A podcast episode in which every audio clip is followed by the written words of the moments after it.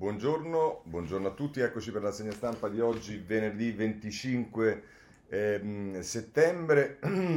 Voglio dire, se no poi magari me lo dimentico, che eh, dalla ripresa mh, la segna stampa la terremo dal lunedì al venerdì, quindi sabato e domenica eh, la saltiamo e quindi ci rivedremo sicuramente lunedì mattina. Ma questa mattina prosegue un po', scusatemi, sui giornali un'impostazione che vede eh, centrare nei titoli di apertura argomenti diversi dai giornali e sapete che eh, spesso e volentieri diciamo, sono gli stessi gli argomenti, invece non è così, vedete che il Corriere della Sera parla in apertura di quello che accade nel Movimento 5 Stelle, processo nei 5 Stelle senza capi, questo è il titolo di apertura, mentre invece la Repubblica si eh, occupa in prima pagina, nel titolo di apertura, in realtà la divide in due parti, la prima è dedicata al Papa che ha rimosso il cardinale Becciu, ehm, per motivi che poi vedremo, e nel taglio basso l'altro titolo di, diciamo, in evidenza è su Salvini, Salvina, Salvini ora i processi eh, sono due. Eh, la stampa cambia completamente argomento e si occupa della manovra ed in realtà del fisco. Lì la nuova IRPEF già dal 2020-21, rivoluzione per il contante.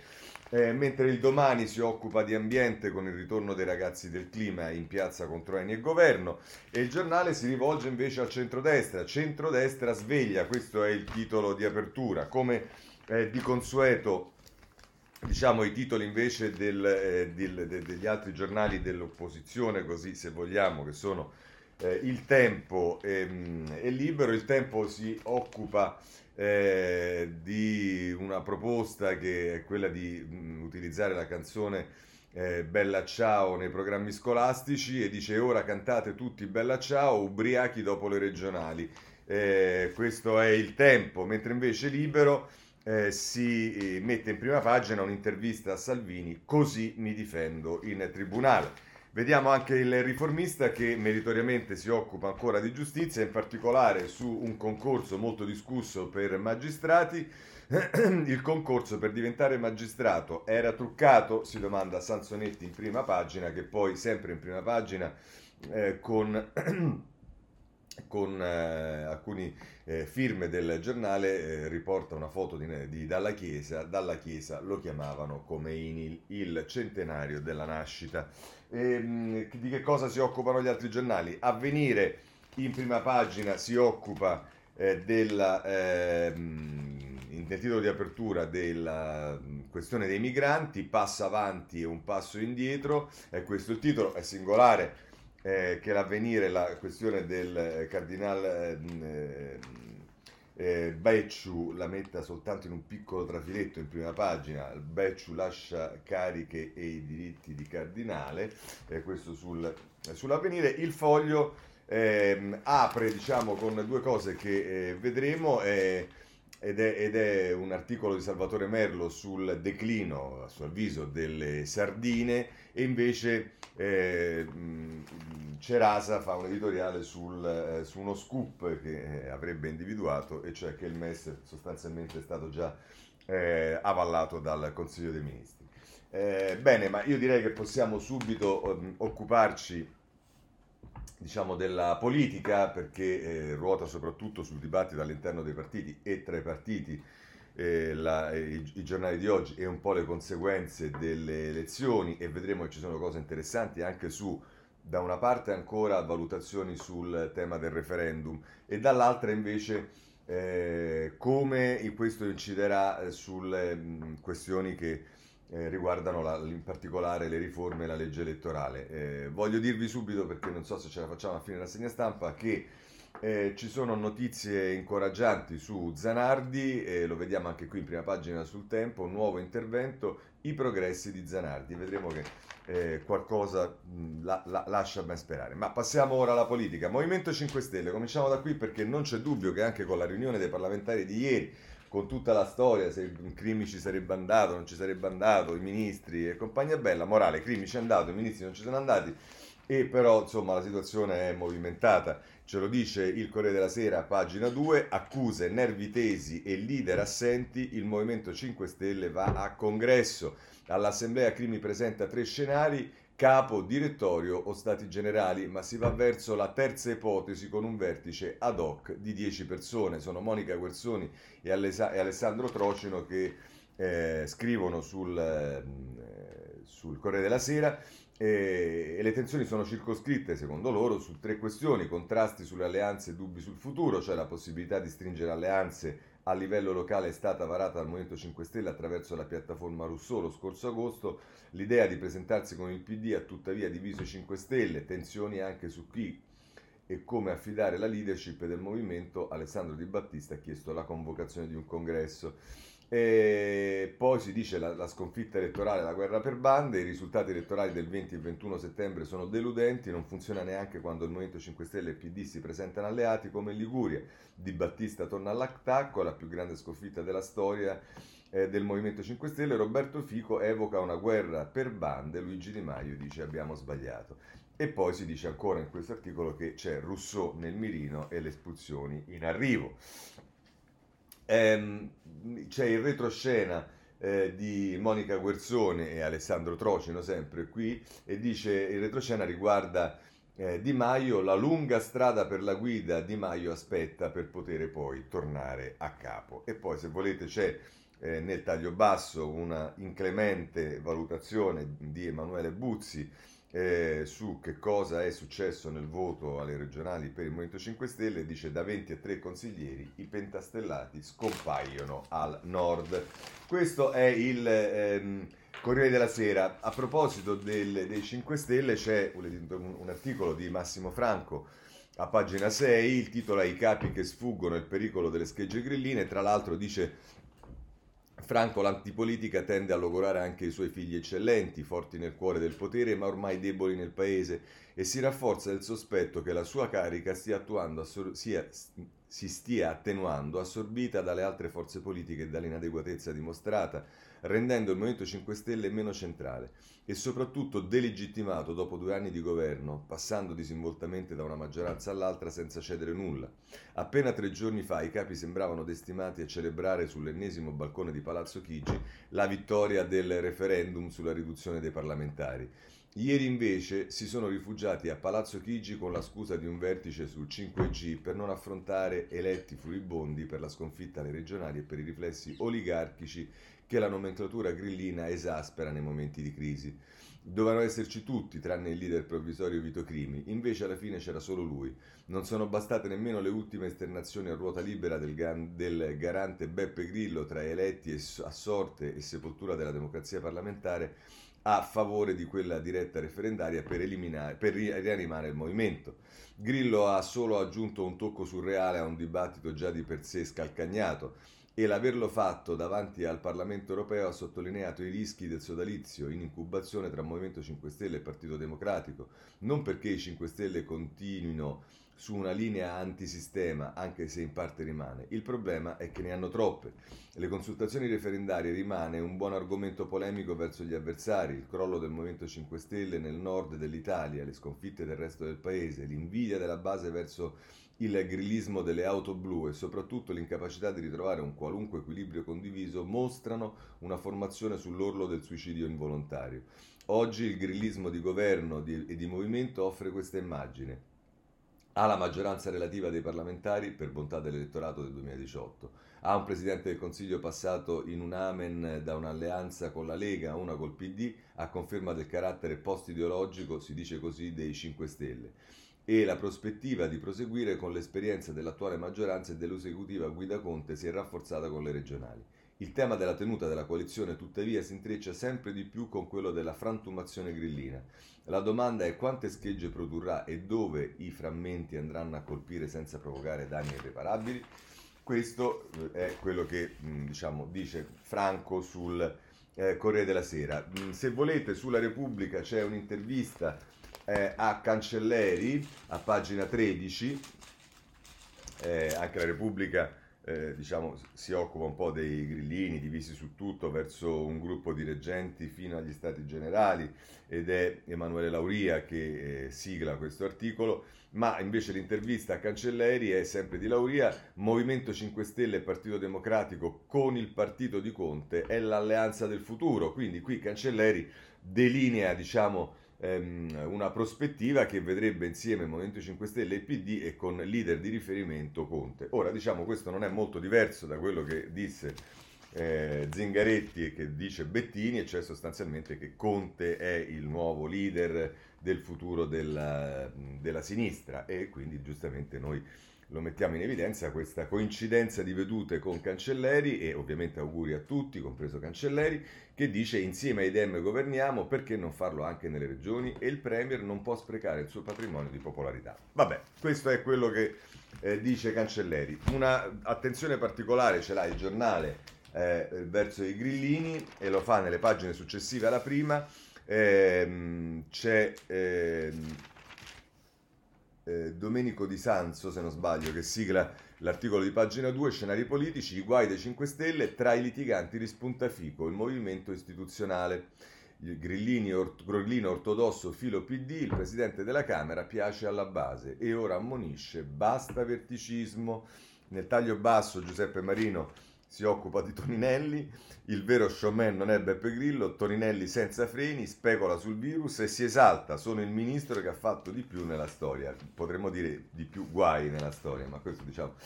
Ehm, ancora sulla pagina 3, eh, Domenico Di Sanzo firma in retroscena, in scena le comiche grilline e Crimi esausto vuole lasciare. Fallisce l'assemblea dei gruppi, il reggente fa tre proposte da votare via mail, molti assenti e giovedì vado a, giovedì vado a casa.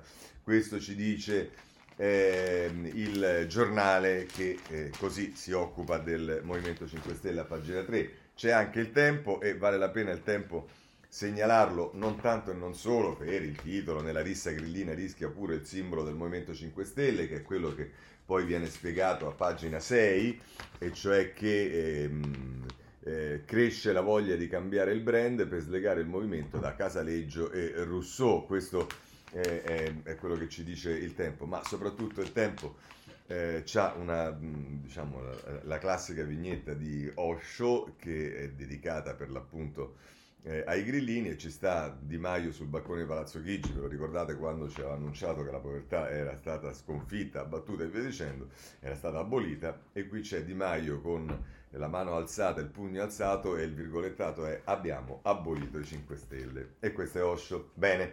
Eh, rimaniamo nel, tra i partiti di governo, allora anche qui vediamo che cosa succede nel PD e c'è il Corsera eh, quella sera, pagina 5, che eh, con Maria Teresa Meli ci dice Zingaretti il Premier adesso pedali e da governatore spinge per il MES. L'irritazione del leader per l'inezia di Palazzo Chigi, l'esecutivo è come una bici. Se non si muove cade. Eh, questo è quello che ci dice eh, Maria Teresa Meli in un articolo in cui ricostruisce la posizione di Zingaretti. Ma per vedere più direttamente cosa pensano i dirigenti, insomma, i, i, vertici del PD, andiamo a vedere eh, un'intervista che Repubblica fa a pagina 11 al capogruppo alla Camera dei Dem Graziano Del Rio, che dice finito il tempo dei rinvii, soprattutto sui decreti sicurezza. Grillo non si scherza sulla carta e tra l'altro dice in questa...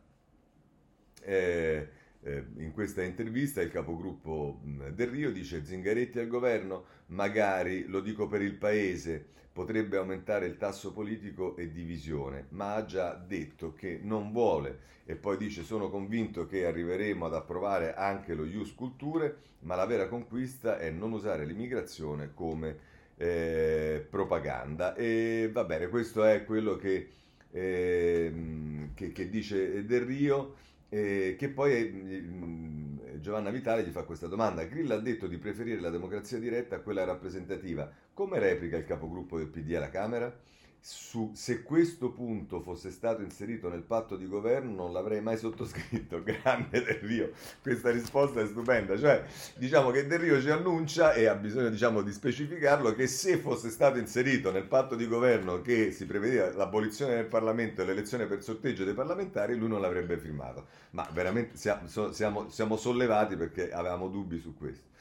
Eh, dice Del Rio sulla Costituzione non si scherza, la democrazia rappresentativa è l'unico antidoto a derive plebiscitarie e autoritarie. La democrazia diretta può essere manipolata, solo in Parlamento libero e autonomo si può esercitare un vero controllo sull'attività dell'esecutivo ed è anzi quello che dovremo cominciare a fare di più, che c'è cosa, gli dice la Vitale. Bisogna chiedere al governo di smettere di fare decreti a raffica. Non si usa la decretazione d'urgenza come strumento ordinario. E anche al Parlamento va restituita autorevolezza. Va in questa direzione il DDL costituzionale per superare il bicameralismo perfetto che deposeremo nei prossimi giorni. Ora, a parte il fatto che, diciamo, atteso che al governo mh, eh, ci, ci, stiamo, lo dico anche per quanto mi riguarda, il Partito Democratico ha un certo peso nel governo, ha anche dei ministri eh, cioè dire che il governo non deve eh, fare decreti e mettere fiducia, io sono assolutamente d'accordo, però diciamo qualcuno dall'opposizione potrebbe dire solo che piccolo particolare stai al governo, è un peso decisivo, invece di declamarlo come se questo lo facessero gli altri,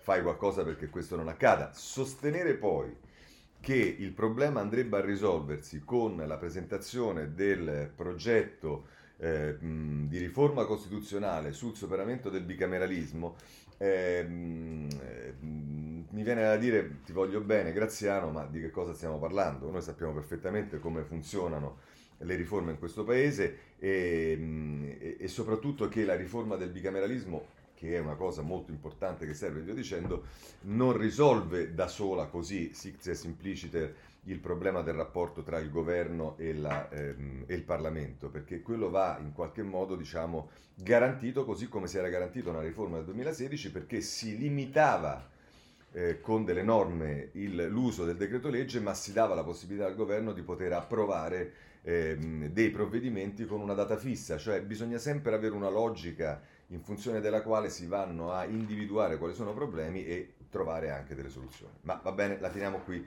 Questo è quello che ci dice Del Rio sulla eh, Repubblica, che ci assicura che se ci fosse stata l'abolizione del Parlamento nel eh, patto di governo non l'avrebbe firmato e così siamo tutti più tranquilli. Poi voglio dirvi anche che sul foglio c'è un'intervista eh, al presidente, al neoeletto presidente della eh, Toscana Gianni, lo troviamo a pagina ehm, 3 del, dell'inserto e dobbiamo dire che c'è sempre diciamo, un tasso di eh, generosità, eh, di riconoscenza e di gratitudine ehm, nelle parole di chi diciamo, a un certo punto ha una finestra di sicura notorietà e via dicendo e non può che confermarlo Gianni e soprattutto diciamo, il foglio di un'intera intervista di eh, un bel po' di piombo che c'è su questo giornale, dopo il titolo per una nuova, rottama- per una nuova rottamazione, ehm, eh, che, che, non c'entra molto diciamo, con quello che dice Gianni, però invece mette un bel virgolettato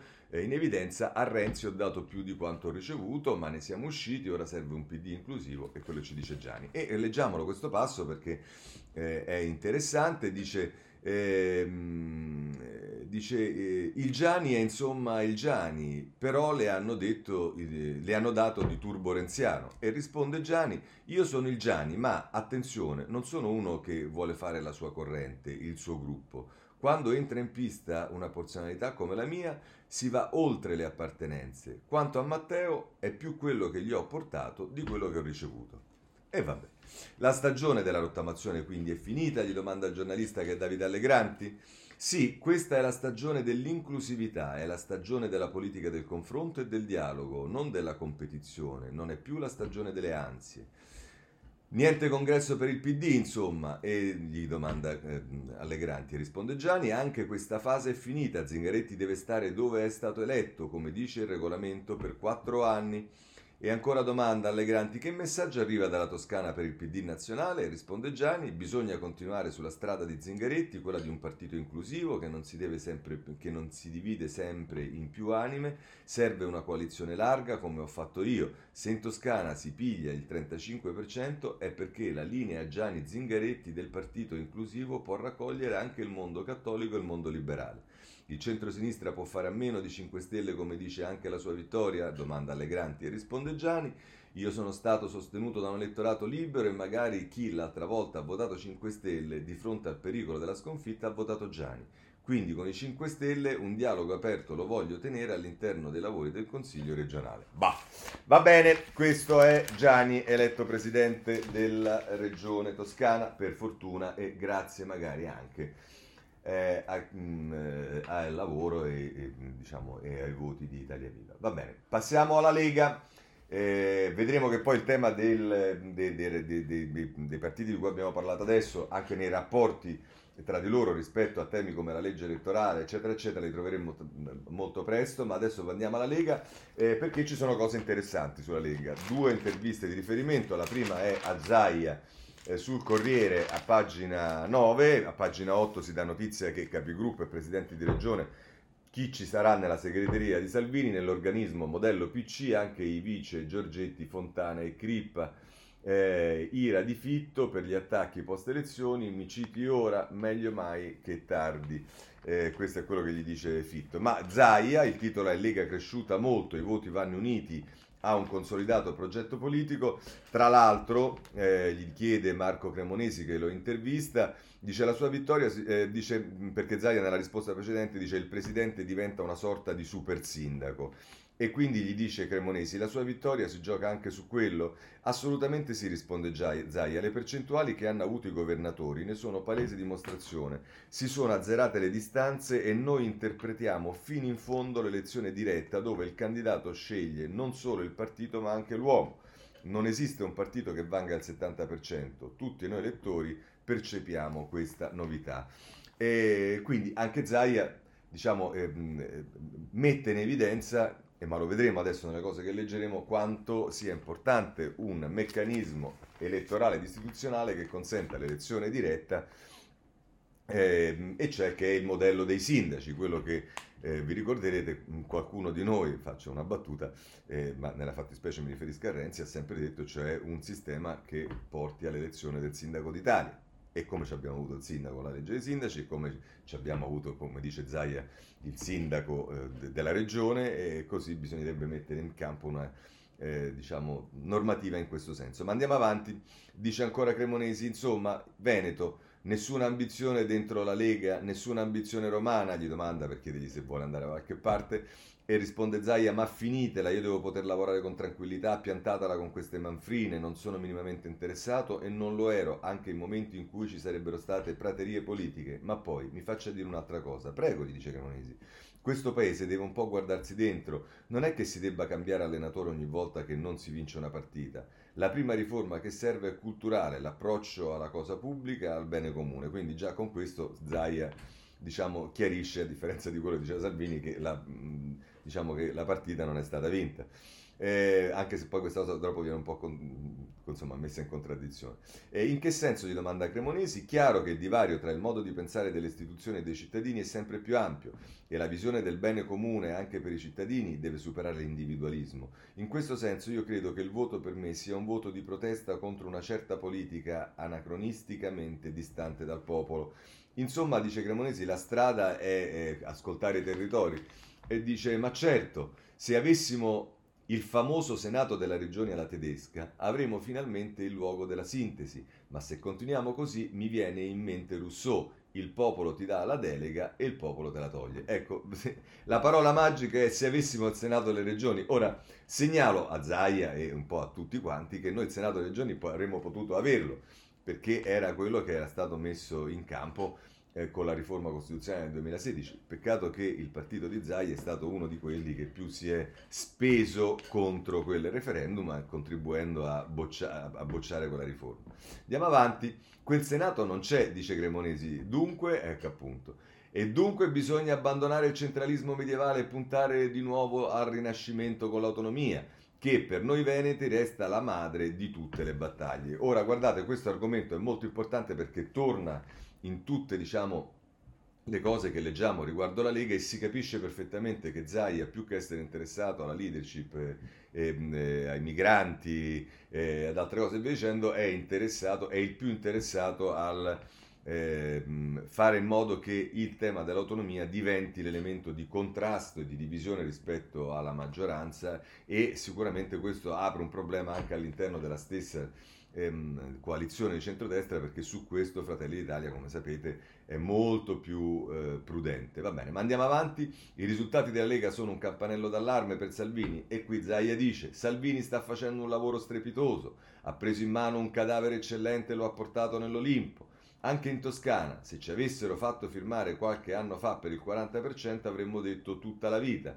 La Lega è cresciuta molto e come tutte le piante che sono cresciute rapidamente ha bisogno di un palo. Un palo, dice Cremonesi un supporto per poter continuare a crescere. La Lega è sempre stata eterogenea per estrazione sociale, culturale e politica, ma noi abbiamo una caratteristica, l'identità, non dobbiamo perderne un millesimo, è quella che ci rende forti, la vera abilità è quella di miscelare la disponibilità temporanea al voto a una persona con un consolidato progetto politico. Nel concreto, gli dice Cremonesi giustamente, una domanda. Quando non ci sarà più Zaia, dovremo rinunciare a quel consenso? Dobbiamo lavorare oggi perché resti? Insomma, questo è quello che ci dice eh, il Corriere della Sera e con questa intervista, che però insomma è direi abbastanza significativa, di eh, Zaia, ma sulla Lega c'è anche un'intervista a Giorgetti che notoriamente non solo è stato visto, ma eh, diciamo si è anche dimostrato essere sicuramente persona che la pensa su alcune cose in modo diverso da eh, Salvini e Giorgetti nella pagina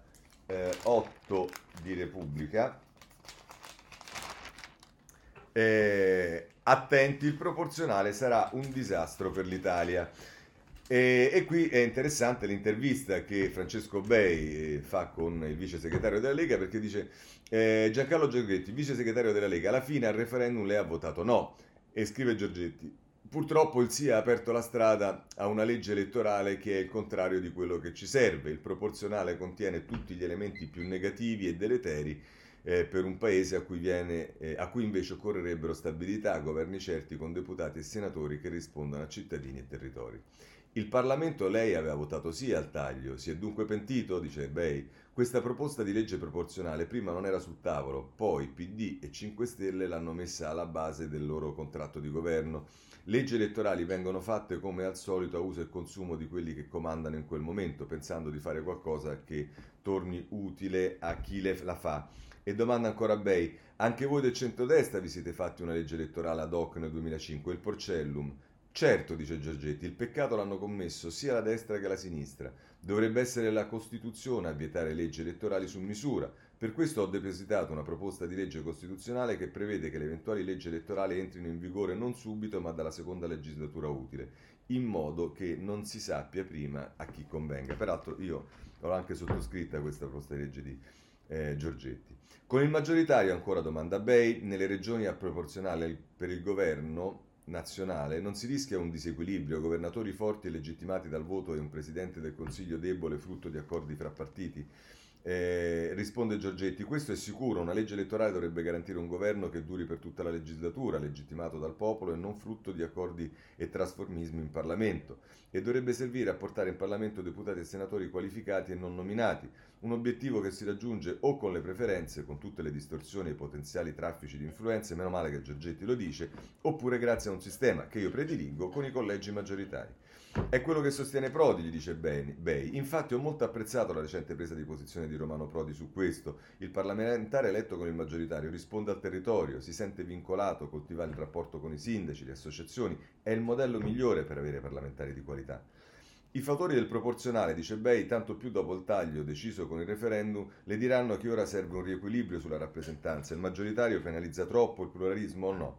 E risponde Giorgetti non è un problema di 100, 600, 900 parlamentari. La rappresentatività, il vecchio Mattarellum, la garantiva ugualmente con una quota proporzionale che permetteva anche alle forze minori di entrare in Parlamento. A proposito, dice, dice Bay, eh, a proposito di Prodi, pensa che sulla battaglia contro il ritorno al proporzionale possa trovare qualche sponda a sinistra o il patto PD 5 Stelle non è scardinabile? E dice ehm, Giorgetti penso che la maggioranza proverà a farsi la sua legge e sarà ehm, costretta ad abbassare ulteriormente il finto sbarramento al 5%. Dice Bei, finto sbarramento? Purtroppo non è come dice Zingaretti, per avere i voti dei renziani e l'EU dovranno abbassarlo ulteriormente e diventerà di fatto un proporzionale puro. Ci vorrebbe un movimento di opinione, come è accaduto anche in, cas- in passato, per far capire che il Paese ha bisogno di governi forti e legittimati dal popolo Per raggiungere questo obiettivo ci sono diversi sistemi. La legge usata per le regioni, il sistema di elezione dei sindaci con il ballottaggio, il Mattarellum. Ecco, esattamente, però anche qui vorrei dire a Giorgetti, il, verso il quale io ho una stima eh, eh, grande, è che quello che lui de- delinea è quello che però anche lui ha fatto in modo di far saltare, eh, perché ehm, la legge dei sindaci, il sindaco d'Italia, l'Italicum, eh, la riforma costituzionale, insomma era tutto quello che c'era nella proposta di riforma costituzionale del 2016 e lo dico soprattutto perché vedete quando eh, noi dicevamo guardate che poi i danni li capiremo dopo perché poi è, ecco diciamo la differenza tra una non riforma, uno slogan come quella che è stata eh, approvata adesso e l'altra è che l'altra appunto si occupava di cercare, era una riforma organica che cercava di risolvere dei problemi che non sono quelli del numero dei parlamentari, ma sono quelli delle funzioni del Parlamento, eccetera, eccetera, che eh, sono problemi atavici per questo paese. E vabbè, andiamo avanti. Eh, tutto meglio del proporzionale, dice Bei, assolutamente sì, torneremmo alla prima repubblica, ma quei partiti immaginati dalla Costituzione non ci sono più e nemmeno c'è più un metodo politico che permetta di gestire le alleanze. Oggi si tradurrebbe in infinite e infruttuose nottate a Palazzo Chigi senza decidere nulla e con, e con il potere di interdizione regalato ai piccoli partiti. Un disastro per l'Italia. E ancora, dice Bei, è chiaro che il proporzionale, anche figlio della paura di Salvini e dei pieni poteri sulla Costituzione, è una reazione di difesa. E qui la risposta di Giorgetti è significativa. Tutto può essere, ma non possiamo condannare il paese all'impotenza per paura di Salvini. Oltretutto, sentite cosa dice Giorgetti, la sinistra esulta perché Salvini avrebbe perso il consenso degli italiani, quindi non capisco che paura abbiano. Insomma, dice non dice e vabbè. Poi c'è una domanda finale sul MES di Bay che gli dice direte sì anche al MES? Penso sia più importante spostare il dibattito sull'uso dei fondi del Recovery Fund. Si è parlato troppo della richiesta dei soldi e ancora poco di che cosa si fa con questi soldi. Io voglio fare debito buono, come dice Draghi. Vorrei sapere se quei soldi vengono usati per la Next Generation UE oppure per la Present Generation, distribuendo soldi a destra e a manca per comprare voti per la Next Generation siamo disposti a discutere. Insomma, interessante anche questa intervista a Salvini, non c'è dubbio che eh, queste sono le due interviste di riferimento della giornata di oggi, ma a proposito di questo voglio segnalarvi sulla Lega un editoriale eh, di eh, Tito sul, eh, sulla Repubblica che inizia in prima pagina e prosegue a pagina 32 che eh, diciamo, fa un'analisi molto severa, se così vogliamo dire, della parabola. E il titolo è Il leghista accerchiato, mm, diciamo a un certo punto mm, eh, Tito scrive un leader in difficoltà che non riconosce più il suo tocco magico sfrutta allora l'emergenza migranti e le inchieste per presentarsi come vittima. La considera una ciambella di salvataggio per riconquistare i voti che ha perso nel giro di 16 mesi, così però la politica diventa mistificazione e l'interesse generale si sovrappone a quello personale. Non si accorge che l'unico vero risultato è lo scontro istituzionale con la magistratura. Soprattutto non si rende conto che è finita la fase in cui i suoi toni esasperati si trovano si trovavano sulla stessa lunghezza d'onda da parte della maggioranza dei cittadini. Invocare il giudizio popolare fuori dalle urne si sta rivelando invece un, con in, un inascoltabile suono di sottofondo, appaiono progressivamente strumenti sempre più inefficaci e sterili. È il nucleo della sua politica ad entrare in difficoltà, il populismo sovranista inizia a mostrare limiti strutturali, gli italiani stanno facendo capire di essere meno propensi agli eccessi, è qualcosa di preliminare rispetto all'opzione di centrodestra o centrosinistra. Quelle forme di radicalismo che hanno riscosso successo negli ultimi dieci anni, soprattutto nella coniugazione sovranista, si fermano adesso sotto il, testo, il tetto invisibile della normalità, l'Italia. For- L'Italia fortunatamente non riesce a fare a meno della normalità. Certi eccessi, talune interperanze o atteggiamenti anti-istituzionali adesso sembrano una manifestazione di debolezza. Salvini è già coinvolto in due processi, nel frattempo è emersa la vicenda della Lombardia Film Commission, che non vede indagato il leader leghista ma tre commercialisti vicini al Carroccio, ultimo episodio che desta allarme nell'universo Lombard, il sequestro del telefono cellulare dell'ex moglie non è una situazione ordinaria, si riferisce a Fontana. Il complesso di questi fattori suggerisce eh, un solo interrogativo. Salvini è andato a governare e questo che anche dentro la sua è adatto a governare e il quesito che anche dentro la sua coalizione ormai molti si pongono. Questo è sul ehm, leader ehm, ehm, sul leader leghista eh, Tito, ma se volete in più in generale sul tema del centrodestra eh, è ancora Sallusti che eh, nel suo editoriale di prima pagina sul giornale eh, pone le questioni, la mette così tra l'altro Sallusti, questo governo cadrà o non cadrà? La risposta giusta è quella che mi diede Silvio Berlusconi in una cena privata la sera dell'11 novembre, ma non dello scorso anno, bensì del 2006. Da sei mesi governa insieme a tutta la sinistra Romano Prodi che aveva vinto le elezioni per una manciata di voti.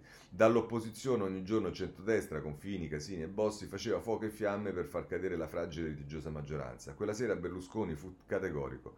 Il governo Prodi non cadrà ora e neppure domani perché manca un killer per farlo fuori. Eh, dobbiamo metterci il cuore in pace. Eh, e tra l'altro dice eh, Sallusti, il killer di Prodi un anno e qualche mese dopo eh, quella cena con Berlusconi furono due soci di maggioranza, Clemente Mastella che si dimise da ministro della giustizia e un oscuro senatore dell'estrema sinistra, Franco Turigliatto, che un bel giorno fece mancare il suo decisivo voto di fiducia. Chi potrebbe essere oggi i Mastella e i Turigliatto di turno? Non lo sappiamo. I candidati killer sono più d'uno e chissà se prima o poi entreranno in azione.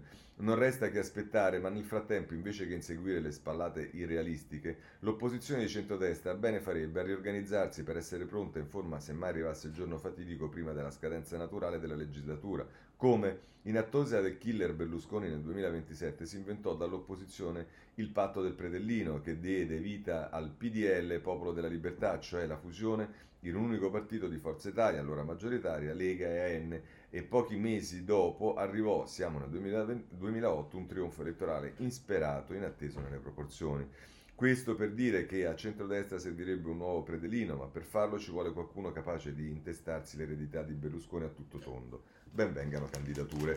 E questo è eh, Sallusti che diciamo ci fa chiudere il capitolo. Ma avete visto che il tema della legge elettorale è un tema che è ridondante. E allora intanto voglio segnalarvi la stampa, perché a pagina 4 la stampa intervista Enrico Letta che diciamo unisce la sua voce cioè, eh, a pagina 5 unisce la sua voce a quella di Prodi e Veltroni dice ora il governo è più stabile torniamo al Mattarellum che sostanzialmente sarebbe un eh, sistema misto ma con una prevalenza di maggioritario due terzi di collegi uninominali e un terzo di proporzionali. E parla l'ex premier attenzione il fronte euroscettico è tutt'altro che morto abbiamo evitato il tracollo dell'esecutivo adesso introdurre subito il voto ai sedicenni eh, vabbè, questo è eh, Letta. Mh, mm, e,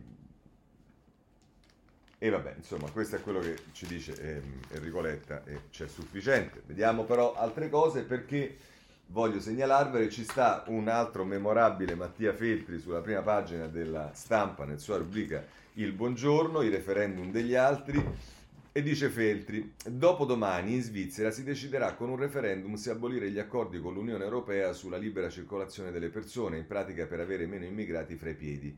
Si replica perché nel 2014 il 50,1% decise di chiudere ai frontalieri e gli effetti sarebbero stati così disastrosi che il Parlamento, all'italiana, fu costretto a far finta di nulla e non ratificò. In Svizzera si vota su tutto. È il paradiso di Beppe Grillo. Si è votato pure sugli incentivi economici per i contadini che non taglino le corna alle mucche e alle capre, respinti per la cronaca. Del resto gli svizzeri sono dei tipi bizzarri. Nel 2018 sono stati chiamati a cancellare il canone alla TV pubblica, circa 400 euro l'anno, il più alto del continente. Hanno detto no, vogliamo continuare a pagare. Nel 2016 è stato il turno del reddito di cittadinanza, una specie di cuccagna da oltre 2.200 euro al mese per gli adulti e oltre 500 per i minorenni, dalla nascita alla morte, per tutti, rifiutato dal 78%. Lo stesso anno, altra consultazione, volete esperlere dal suolo elvetico gli stranieri riconosciuti colpevoli? Ma che, se li sono tenuti. Nel 2013 gli hanno chiesto se fosse giusto stabilire un rapporto massimo di 1 a 12 fra gli stipendi più bassi e quelli più alti in ogni azienda. E di nuovo proposta bocciata. Il mio preferito è del 2012, quando gli svizzeri hanno liquidato con sdegno l'innalzamento delle settimane di vacanza da 4 a 6. 4 sono più che sufficienti. Ecco, pensate invece del Parlamento all'italiana, pensate se invece del Parlamento all'italiana avessero gli elettori. Questo è Mattia Feltri sul, eh, sulla stampa a proposito di eh, referendum. C'è poi da segnalare invece, sulla, sempre sulla stampa, ma a pagina 21, una lettera aperta di Geremicca a Zingaretti, anch'esso diciamo eh, per parlare del maggioritario e della scelta del PD di andare sul proporzionale. Eh, Geremicca dice, caro Zingaretti, non torniamo al passato, il proporzionale ci riporta alla palude. Prima dice, caro Zingaretti, hai vinto, tutti riconoscono che hai vinto le regionali, eccetera, eccetera, eccetera. Dice allora Geremicca, chi non ha l'età per ricordare i governi degli anni 70 e 80 del secolo scorso non può apprezzare i guai che produsse in termini prima di stabilità e poi di corruzione la degenerazione del sistema elettorale proporzionale in vigore nel dopoguerra in poi. Senza farla lunga, incertezza sugli effetti delle elezioni, esempio a caso, voto di C che vince e mi ritrovo Craxi a Palazzo Chigi. Cambi di governo a ripetizione, malaffare dilagante, la convinzione del cittadino elettore di contare poco o niente. Chi invece quell'età ce l'ha farebbe bene ad esercitare la memoria prima di compiere un passo che potrebbe davvero riportare il paese indietro in un passato non invidiabile. I risultati delle ultime elezioni, peraltro, segnalano un quadro in via di semplificazione con la sostanziale irrilevanza di molte delle vecchie o nuovissime forze politiche. A destra c'è una sintesi e un dualismo, quello Salvini-Meloni, sempre più marcato. I 5 Stelle sembrano alle ultime stazioni della loro fragorosa via Crucis. A sinistra sostanzialmente c'è solo il PD, che potrebbe dunque provare ad esercitare la sua vocazione maggioritaria, confermata dalle urne, e sembra invece avere scelto una via che dopo un'eventuale vittoria elettorale lo, lo potrebbe portare a defachi, defaticanti trattative con nell'ordine Calenda, Bersani, Renzi, Della Vedova, Bonelli e altri a sorpresa e forse uno tra Di Maio e Di Battista. Auguri. La chiarezza e soprattutto la stabilità non ne guadagnerebbero. Eh, Facciamo un esempio concreto e vicino. Domenica e lunedì si è votato in sette regioni, sei adottano un sistema maggioritario con elezione diretta del presidente ed una, la Valle d'Aosta, invece no. Dalle prime lunedì sera si sapevano eh, delle, delle, prime lunedì sera sapevamo vincitori, vinti e presidente. Per l'ultima, per l'ultima si aspetta ancora che i partiti trattano e vabbè. Il passaggio che il Parlamento ha di fronte è dunque di assoluta rilevanza. L'obiettivo dovrebbe essere assicurare stabilità al Paese, pluralismo di forze in campo e diritto dei cittadini di scegliere i propri eletti. È vero, caro segretario, nessun sistema elettorale è perfetto ad assicurare di per sé stabilità. L'esordio del Mattarellum, ad esempio, portò ad un governo che durò solo due anni. Poi però cominciò a funzionare e la chiara alternanza Prodi-Berlusconi non dispiacque agli italiani.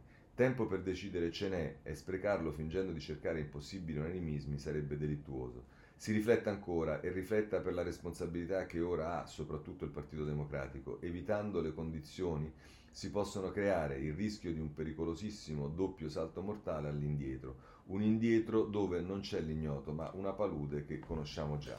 E insomma questo è il pressing anche diciamo editoriale nei confronti di Zingaretti e avete visto Letta, sapete di Prodi, Beltroni per tornare indietro rispetto eh, al, eh, alla, alla, alla, alla, scelta del, ehm, del eh, proporzionale. Segnalo a proposito di eh, legge elettorale, di quadro eccetera eccetera eh, il punto oggi di Folli sulla sulla Repubblica, pagina 32 o 33 se non erro, 33, la foresta lascia e la legge elettorale. E, e, vabbè, insomma, fa riferimento a un proverbio, eh, a un proverbio turco.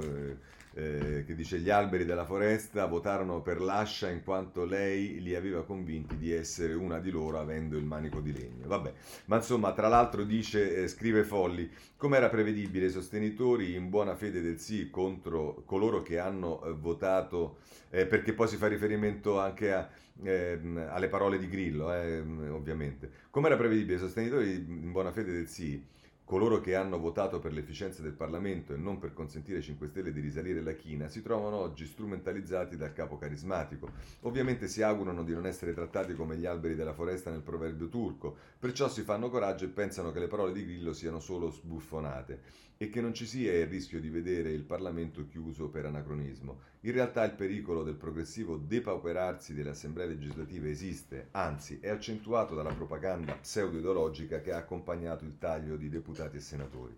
È un aspetto che Grillo ha capito benissimo. Il movimento avvizzisce e forse muore per eccesso di governismo, tuttavia i semi lasciati nella società stanno germogliando. Del resto nel PD si continua a ragionare sul futuro dell'alleanza stabile con i 5 Stelle, segno che una certa visione della società italiana è condivisa. Chi ha dubbi può dare un'occhiata alle cronache che raccontano del groviglio in cui è precipitata la riforma elettorale, tema indigesto per la pubblica opinione tuttavia essenziale per capire dove sta andando la nazione. Prima del referendum il PD aveva avanzato una richiesta minima, l'intesa di maggioranza su un testo base, ma ora naturalmente tutto è tornato in alto mare. L'impianto proporzionale della legge è contestato all'interno del PD da chi, Prodi, Veltroni, abbiamo visto oggi anche Letta, vorrebbe un sistema fondato su collegi uninominali, i quali peraltro con il taglio dei parlamentari rischiano di essere troppo vasti. È già caduta la storiella secondo cui la nuova legge adegua il numero degli eletti alle percentuali degli altri paesi europei. In Gran Bretagna, paese con dimensioni simili all'Italia e popolazione di poco superiore, la Camera dei Comuni ha 650 membri contro i 400 della nostra nuova Camera. Quindi il rapporto tra eletti ed elettori, come può essere garantito al fine di impedire che siano le segreterie di partito a imporre le loro decisioni fuori da qualsiasi controllo democratico? Allo Stato ci sono solo due strade, ciascuna con vantaggi e svantaggi, collegi uninominali appunto e un sistema proporzionale collegato al voto di preferenza, così da permettere all'elettore di privilegiare un nome sugli altri. Inutile dire che si tornerebbe al passato, a un metodo che fu accusato talvolta in modo ingiusto di fomentare la corruzione. Chi credeva che il taglio avrebbe rinvigorito la politica può già arrendersi. E queste sono le amare conclusioni di Stefano Folli sulla, ehm, sulla Repubblica. Bene, adesso vediamo rapidamente altre questioni. C'è il tema della manovra e la stampa, come avete visto anche in prima pagina, che dà particolarmente rilievo a questo, lo fa nelle pagine successive, riforma del fisco, ecco il piano in due tempi, il taglio parte dai redditi sotto i 40.000 euro, entro l'anno sforbiciato alcune a segno unico, IRPEF cambia nel 2021, l'ipotesi da 5 a 4 aliquote. Poi nel taglio basso c'è un retroscena che riguarda la riunione che c'è stata ieri, il vertice a Palazzo Chigi, stretta del governo sulla rete 5G, ora lasciare Huawei non è un tabù eh, è quello che la priorità è una strategia europea, ma Roma manda un segnale agli USA.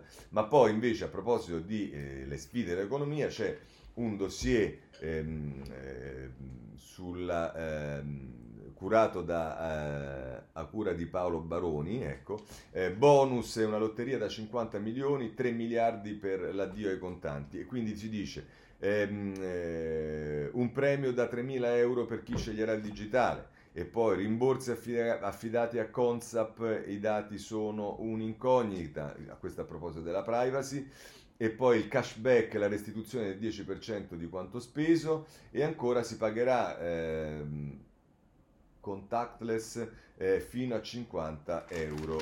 Eh, va bene, questo è quello che ci dice, che ci dice eh, il, eh, la stampa a proposito della manovra, ma invece a proposito dei soldi, il recovery, eccetera, eh, diciamo che in parte sarà sicuramente anche legato alla prossima manovra, c'è da segnalare sul Sole 24 Ore eh, a pagina 5 eh, l'intervento di Binismaghi eh, che dice Ehm, eh, recovery Fund, fondi sprecati se l'Italia non fa le riforme. Per il Presidente della Société Générale il sistema economico italiano rimarrà arido, incapace di trasformare risorse pubbliche in ricchezza diffusa e in minori disuguaglianze se non si risolvono i nodi strutturali del Paese. Eh, vabbè, insomma, non c'era bisogno, ce lo diceva Minismaghi, ma invece è sempre utile che qualcuno lo dica perché eh, altrimenti ce lo scordiamo. Eh, segnalo a proposito di eh, questioni legate alla manovra eh, elettorale, eh,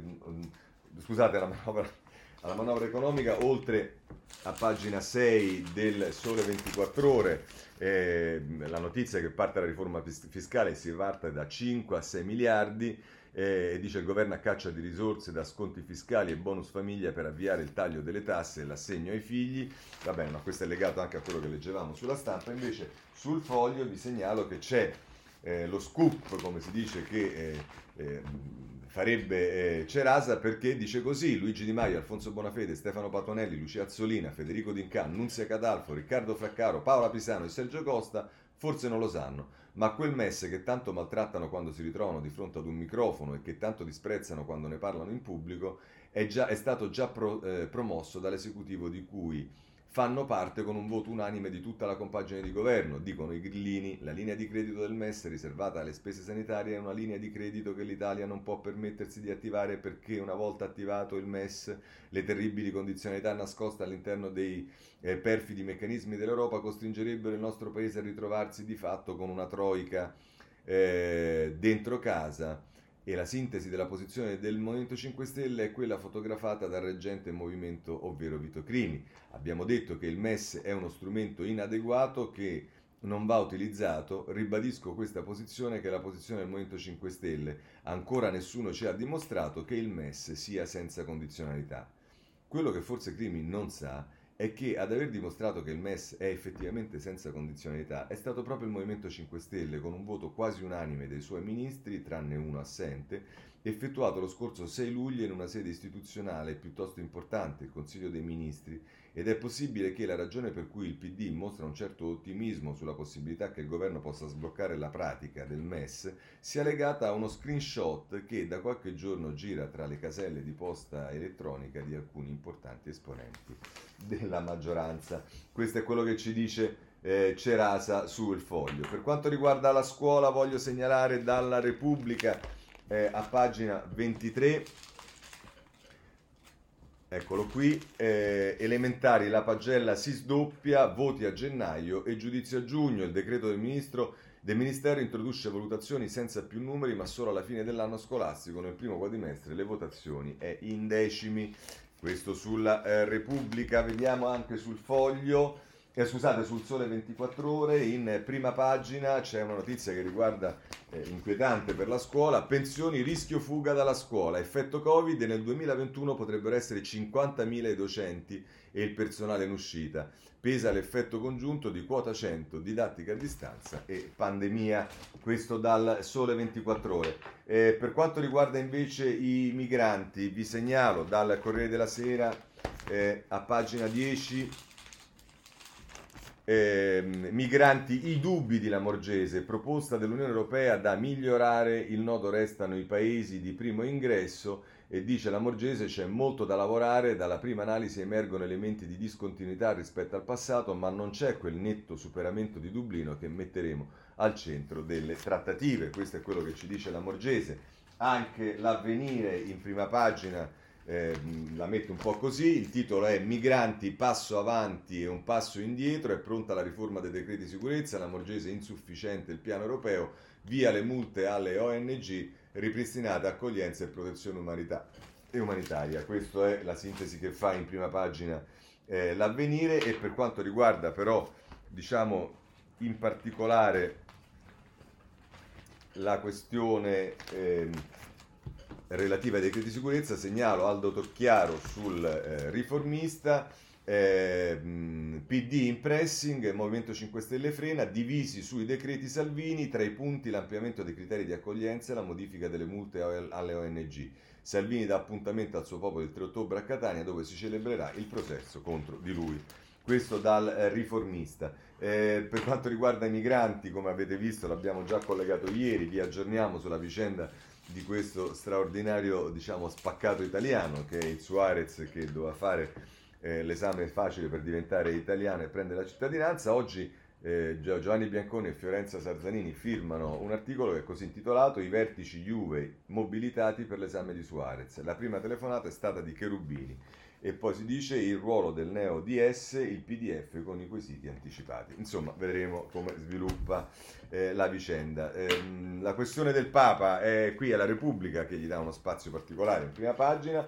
Soldi ai familiari, rimosso il cardinale Becciu, intervento shock del Papa dopo l'inchiesta dell'Espresso su 700.000 euro sottratti al eh, Vaticano. E, e, poi c'è un editoriale di Paolo Galimberti, La sottile linea rossa tra fede e potere. Questo eh, sulla Repubblica, come vi ho detto, sull'avvenire la questione è messa proprio in due righe invisibili nella prima pagina, in realtà poi se ne parla a pagina eh, 15. Eh, che comunque è sempre abbastanza lontana nella foliazione, e la cosa è messa così, il Papa accetta le dimissioni di Becciu e la rinuncia ai diritti del cardinalato. Bene, questo è sul avvenire sul eh, Papa, invece per quanto riguarda sempre questioni legate a decisioni prese dalla Chiesa, vi segnalo a pagina 2 del riformista sul tema della eutanasia, quel documento vaticano senza misericordia, l'uso di un linguaggio normativo che dimentica la lezione di Tommaso d'Aquino, eh, la legge non deve essere causa ma guida per l'azione di esseri consapevoli e responsabili, è la radice della eh, libertà ed è la polemica sul, Bo- sul Samaritanus Bonus eh, che è il documento che mh, è uscito nei giorni scorsi contro l'eutanasia ma in un modo obiettivamente molto pesante. Andiamo rapidamente alla chiusura sul tema eh, del virus, vi segnalo il Corriere della Sera eh, che eh, se ne occupa con una lunga paginata dalla 14 alla 17, allarme alla campagna La Puglia, torna l'obbligo di mascherina all'aperto, i nuovi casi sono 1786, in 7 giorni più 50% di morti, si fa riferimento al fatto che si è beccato il coronavirus anche Ibrahimovic che lascerà quindi scoperto l'attacco del Milan, eh, per quanto riguarda il tema degli stadi, ehm, lo vediamo in particolare sulla pagina eh, 9 della stampa prosegue eh, lo, lo, scontro tra il governo e i ehm, cosiddetti tecnici. Eh, stadi, lite sulla riapertura, scontro, re- ah no, regioni, scusi, tra governo e regioni, gli enti locali scavalcano l'esecutivo, impianti da riavviare al 25% della capienza e mascherine. Il ministro della Salute Speranza, le priorità sono altre, per oggi è atteso lo stop CTS. La cosa incomprensibile di questa vicenda degli stadi è che stiamo parlando di stadi che hanno 30, 40, 50, 60 mila posti. Ora, fare una, una, una, una, Quando abbiamo nei cinema, abbiamo riaperto i cinema dove al chiuso ci stanno in proporzione molto più persone, è obiettivamente incomprensibile. Cioè ci sono delle cose che sono obiettivamente incomprensibili. Ovviamente non si potrà riempire tutto ma eh, lo abbiamo visto anche agli internazionali d'Italia di tennis, quando c'erano mille persone negli spalti, dove ne po- se ne possono ospedare 10.000, sembrava che non ci fossero. Vabbè, comunque, questo è il tema. Per quanto riguarda la giustizia, eh, vi faccio presente, ce lo dice il Corriere della Sera, che eh, questa vicenda del telefonino di Fontana copiato eh, da, da, dai magistrati che adesso prendono anche quello della moglie, sequestrati altri 11 cellulari, uno è della moglie di Fontana, la Procura di Milano farà l'esame di 50 parole chiave sotto la lente, pure le carte della voluntary disclosure. Vabbè, questo è, l'abbiamo visto ieri e, e c'è poco da aggiungere. Segnalo per quanto riguarda la giustizia invece eh, due cose sul riformista. In prima pagina Sansonetti, il concorso per diventare magistrato era un trucco. E dice Sansonetti, dici vabbè, tanto si, è, eh, si, sa che spesso i concorsi sono truccati. Già, ma stavolta non era un concorso qualsiasi, era il concorso per diventare magistrati. E cioè un concorso che getta alcune centinaia di giovani dentro la magistratura. E queste centinaia di giovani potrebbero nei prossimi anni trovarsi a chiedere o firmare un ordine di arresto contro qualcuno di noi o emettere una sentenza.